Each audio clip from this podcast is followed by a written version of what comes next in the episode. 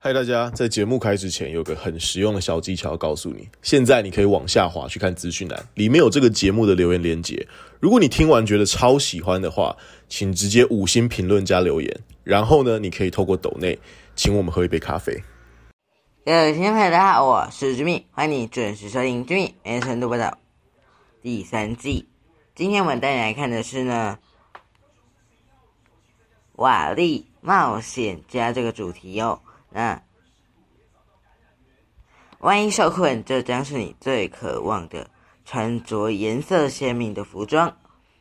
为了拯救生命，他们也拿自己的命来拼。危急时刻，他们是瓦力队的亮点，也是受困者的希望。在九二一大地震造成五万多栋建筑全倒，位在台北的东兴大楼是当时。单一建筑受困人数最多的，高达两百多人。二十三年前的那一天，对当时参与搜救的新北市消防局的副局长来说，一切还是历历在目。还有对我们说，九一发生当时，他们只有消防队和救助队。当时的救助队居然没有任何的土房的灾害的救助能力。当时共有二十一个国家、三十八支的救救护队与一百零三支的搜救犬来到台湾，精良的设备和训练有素的搜救人员。让消防单位大开眼界。局限于空间救援需要高度的专业，这场地震也让政府意识到了救灾能力的匮乏。身处地神地震带，那台湾必须拥有自己的特种搜救队。在两千年通过的灾害防救法当中，将设置。特种搜救队写入，那二零二那二零零二年隶属内内政部的消防署的特种搜救部队成立。除了离岛，各县市也陆续设置，并且到国外取经，导入国际搜救救国际搜救的资讯小组的准则。台南市的搜救队在二零一一年成立，在那之前，救灾能力是零边，分散在救助分队当中。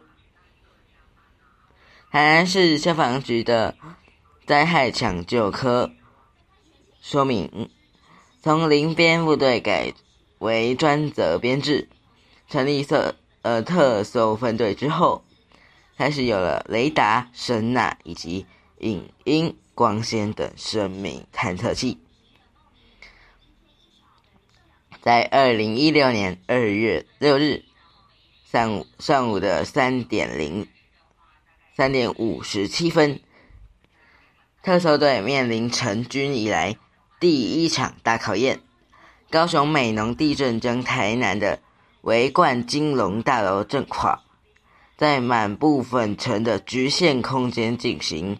救援，狭小的空间有时连转身都非常的困难，空气不流通，环境也极度的闷热，那加上余震，不知道建物的结构是否稳定等心理压力，每场任务都很艰难。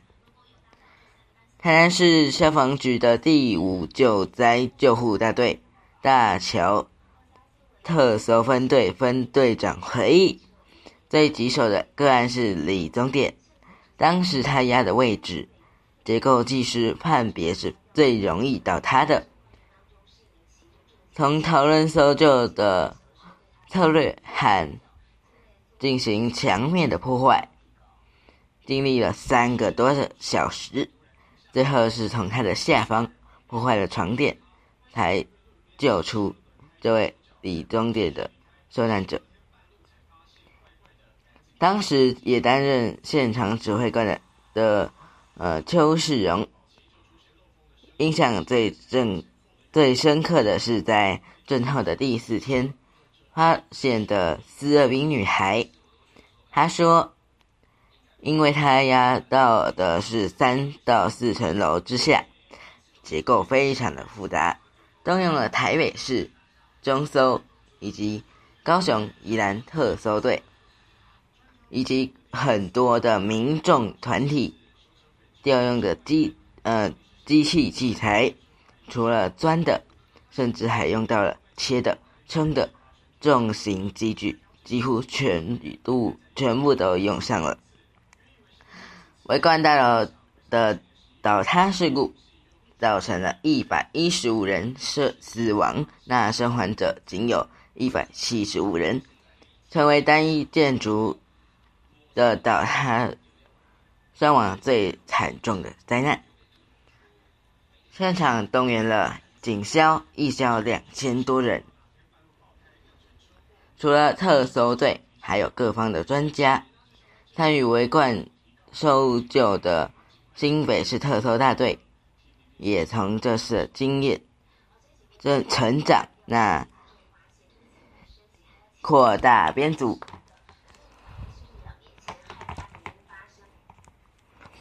结合外部的专家，成立快搜部队。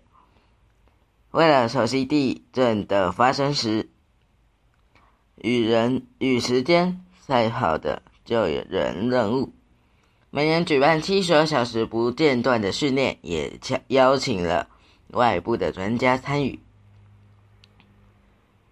救灾需要靠团队合作，每场训练都是队员。建立彼此默契的机会。除此，除了赈灾，特种部队还有其他的挑战。新北市消防局的特搜大队组长表示，特种部队的人员要学，不是只有地震灾害、空难坠机以及大型交通事故、山域的搜救以及海。潜水打捞都会由特搜的队员去承担。地震灾害常造成建筑物的损坏，他们也需要熟悉绳索的作业、高空吊挂，还有切割破坏、顶升等技术。为了避免救灾时建物突然倒塌，要懂得支撑。选择使用木材，一方面方便的搬运组合，另一方面一旦木材超过承受力变形断裂前，能够发出声音，能够警示消防队员。特种搜救队当中，受过一千两百八十小时的专业训练。也就是高级救护技术员，横跨了救护组和医疗组。他们平时支援救护勤务，累积丰富的医疗经验。赈灾时，当受到压困、短时间难以脱身的患患者，他们能够依照医嘱。进行插管这类的侵入性的治疗，但是受到法规限制，有些医疗行为无法由高级的救护技术员来执行。如果遇到状况非常非常复杂的受困者，医生能不能前进瓦砾堆呢？新北市特搜大队率先在原本设施在灾区外面待命的 DMAT 灾害的医疗救护队重新定义，与医院签订 MOU 谅解备忘录，这是其中一种的合作模式，是在第一时间将医生带进搜救救灾现场。这样的变革是受到柳营奇美医院的急诊部急诊医疗团队、医疗呃医疗系统科的主任潘世典影响。他在围观金融大楼的就在就在当中，以医销的身份来深入再去协助。新北市。消防局的灾害抢救科技证严义佳回应，呃，回忆当年在瓦砾堆看到医师，震撼非常的大，决定赶快推动，但医师的时薪又高，时间又少，在寻找的时候就凭着一股热情和傻劲，直接去问医师愿不愿意。努力得到回了回应。新北特搜队的例行训练当中出现了医师的身影，在灾难现场，救护人员也需要被照顾。直到这几年，搜救的队员医疗才受到了重视。新北的消防局慈福分队专责救护队。小队长表示，之前九一的时候，消防都注重在抢救，怎么样把受困者从瓦砾堆中推出，却却却缺少了去找的这个人他的生命安全与健康状况，健康啊，状。消防和医疗的另一种结合模式，是让医疗人员成为随队医生。现在出发前，每个队员都要进行健康评估，不论是救灾当下或任务结束后。台南市消防局第五救灾救护大队的大桥特搜分队队长郑明华表示，在灾害地区工作，看到各种死亡，全身都是死亡的味道，洗澡也洗不掉，会觉得精神压力非常的大。全台的搜特搜分队加起来只有一千四百四十二人，有些县市并没有专责化，队员只有训练和出行时才能集结在一起。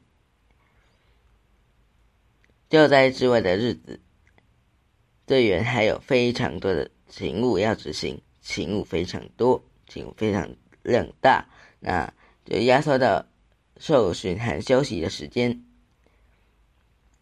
消防署的特种搜救副队长黄伯村表示，受限于总员额的管制、经费、场地等因素，人力非常的不足。每年九二一的国家演习都会设定不同情境，在二零二零年的演习当中，模拟中州构造的错动，造成六点九的地震，震度达到六级以上。建物讨它的最严重的是台南市的新化区和新市区。